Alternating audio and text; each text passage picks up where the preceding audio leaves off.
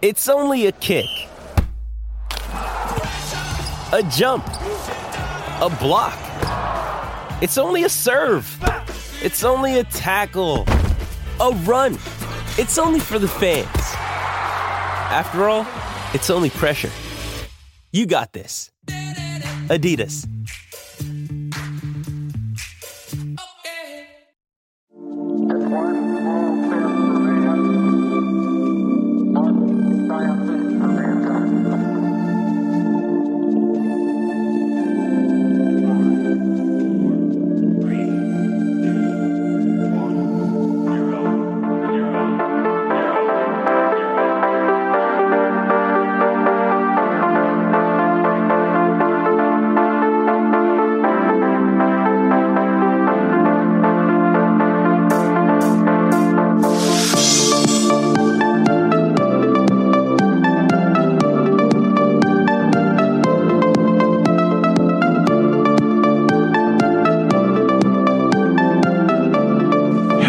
Listeners, and welcome to Ohio Mysteries. This is our 10 minute mystery edition, a little slice of intrigue in the middle of your week. I'm your co host, Steve Yoder. And with me is our storyteller and journalist, Paula Schleis. Hi, everybody. Well, it's been almost a year since our last shipwreck mystery, Steve. You ready for another one? Oh, yes, good. right. I was hoping this would come up soon. Well, you know most shipwrecks are attributed to bad weather, and Lake Erie has an unequaled reputation when it comes to swallowing ships in a storm. Its average depth is just 62 feet. That's a six story building. Yeah, I think we talked about that. This is the reason why it's so, know. Why it's so dangerous? Yeah, so- Because you know when a lake is that shallow, even mediocre winds can whip up waves where a deeper lake would simply absorb the movement. Right.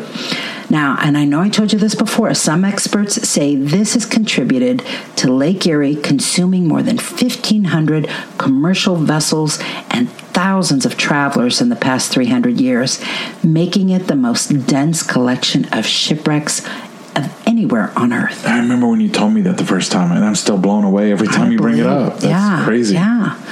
This one is even crazier because this ship is going to disappear on a calm December day when the tug Cornell and a crew of eight men sailed away under partly sunny skies and fair winds and never showed up at its destination.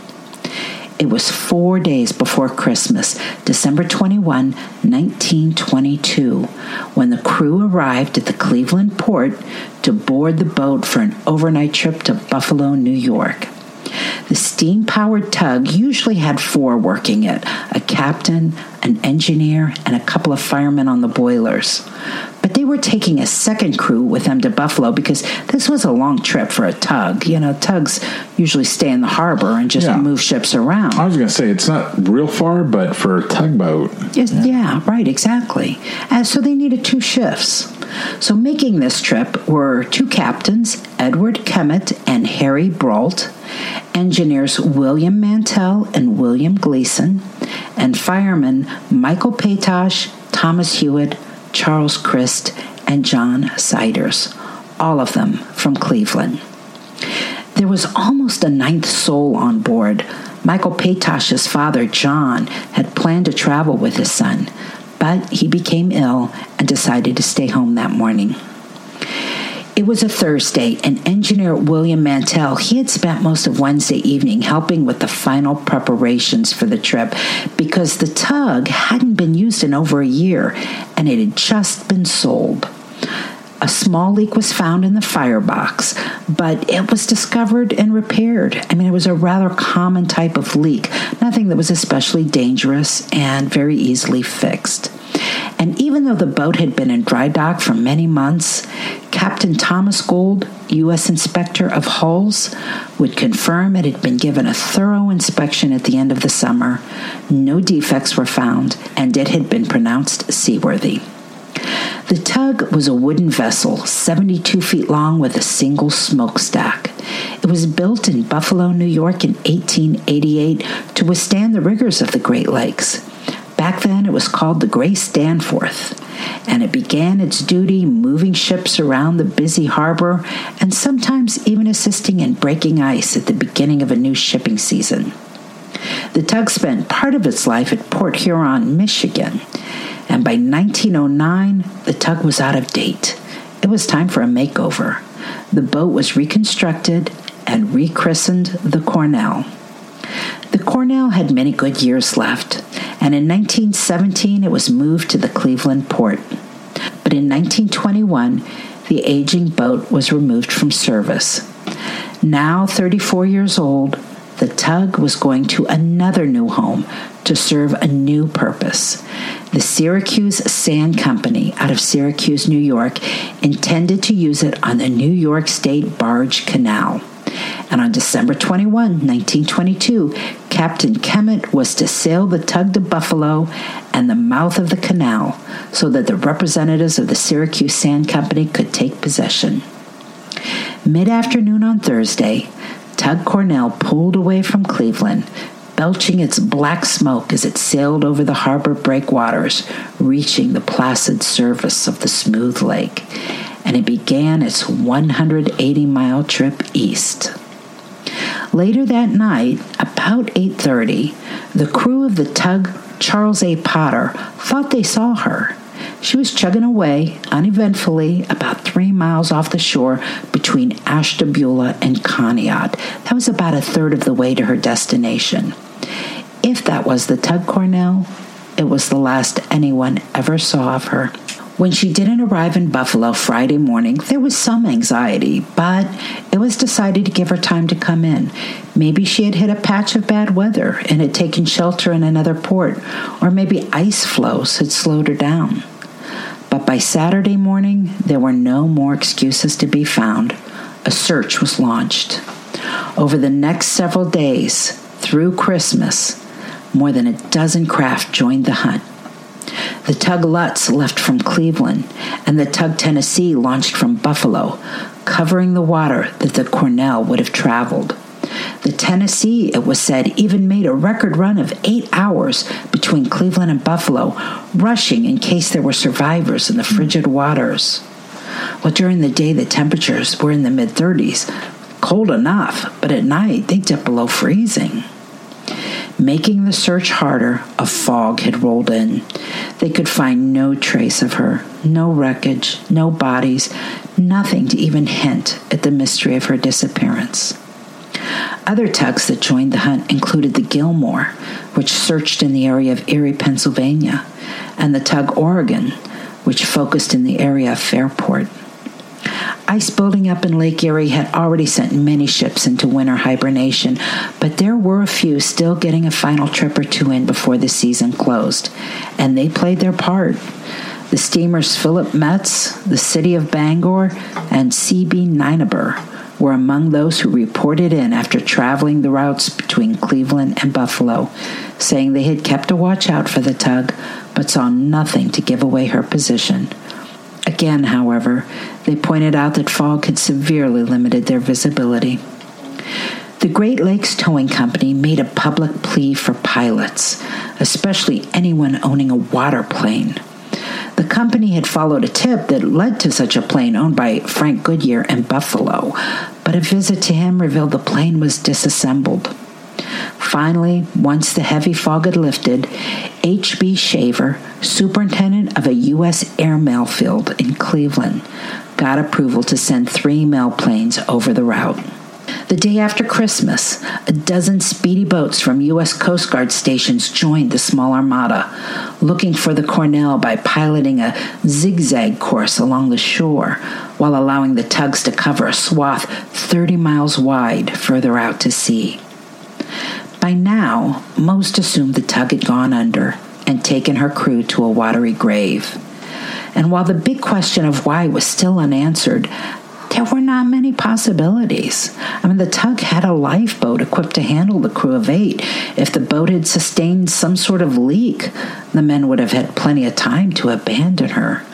No, more likely, it was taken by something sudden, something the crew couldn't escape like a boiler explosion. Oh. On December 27, Lake Erie gave up its first evidence of the tug Cornell. So this is uh, five days after departing? Yes, that was five days. It was 10 a.m., and the crew of the Tug Gilmore, which had been searching for the Cornell since she was lost, was working her way home along the Canadian shore when she sighted a yawl. It was bobbing in the water 25 miles offshore, not far from Port Colborne. That port is east of Buffalo, but on the north side of the lake. They picked up the yawl and found inside the body of Mike Patosh, one of the Cornell's firemen, and the son of the man who had missed sharing his fate because he'd taken ill the day of the run. Patosh's body was lightly clad. It was telling that he hadn't had time to dress properly before leaving the ship. He was covered with ice and frozen face down to the planks of the lifeboat's bottom. Part of the ship had to be sawed off to free his body. The crew that found the body thought they had solved the mystery of why. Patosh's face looked scalded, even burned. But after the body was taken to the port of Erie, Pennsylvania, the coroner there ruled that Patosh had not been burned. The bruised look of the face was the result of long exposure to the bitter cold. I was going to say, you know, you look at those people coming down from Mount Everest and they look like they've been beaten up and burned. And Yeah, yeah. And it makes me think maybe he had been alive for some time to sustain that. Captain Philip Broderick, manager of the Great Lakes Towing Company, was still convinced the boiler was the culprit. I hardly think the Cornell caught fire or that she ran into weather rough enough to cause it to founder, he said. If the boat was burning or suffered a crushing blow by an ice floe, the crew would have had time to escape into the lifeboat. But an explosion was another matter.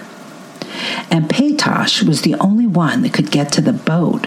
Those who knew the crew said he was the strongest and fittest among them, and might have been the only one capable of surviving a frigid dip in the lake and still be able to pull himself up and into the boat. I am sure that Patosh jumped overboard and that the small boat was adrift when he clambered into it, Captain Broderick theorized. As for the rest, he guessed the ship sank so fast it took the rest of the crew with it. Two days after Patosh's body was found, on December 28, there was an exciting development. Two of the airmail pilots reported seeing what appeared to be the hull of a boat. It was five miles east of Erie, Pennsylvania, and a half mile from shore. They were flying about 300 feet above the surface when they saw what looked like boilers and machinery. Everything looked black, as if it had burned. The sighting made the news, and everyone held a collective breath. The Great Lakes Towing Company sent one of its tugs to explore the site, but it wasn't the Cornell. It turned out to be a Canadian boat that sunk several years earlier. The next day, December 29, eight days after the Cornell had disappeared, the decision was made to abandon the search. The announcement was made under newspaper headlines that said, Lake Erie alone can solve this mystery. Winter was in full swing now. If Lake Erie was willing to give up anything more, it would have to wait until spring.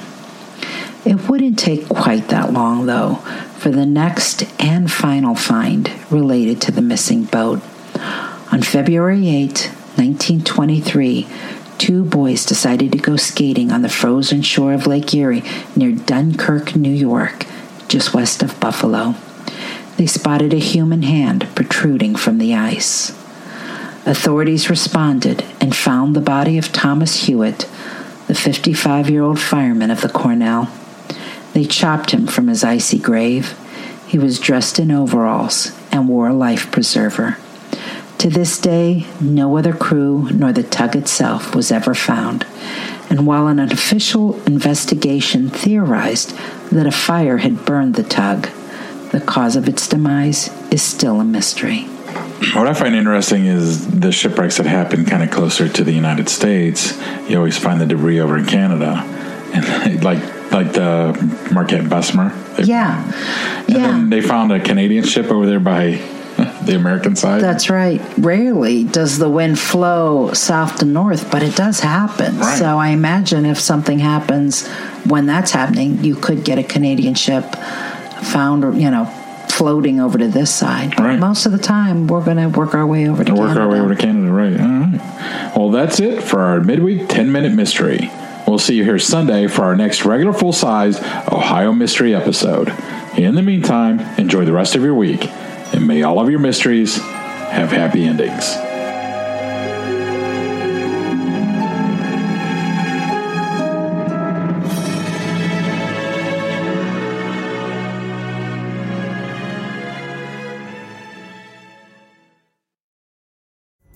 Pulling up to Mickey D's just for drinks? Oh, yeah, that's me. Nothing extra, just perfection and a straw. Coming in hot for the coldest cups on the block. Because there are drinks, then there are drinks from McDonald's. Mix things up with any size lemonade or sweet tea for $1.49. Perfect with our classic fries. Price and participation may vary, cannot be combined with any other offer. Ba da ba ba ba.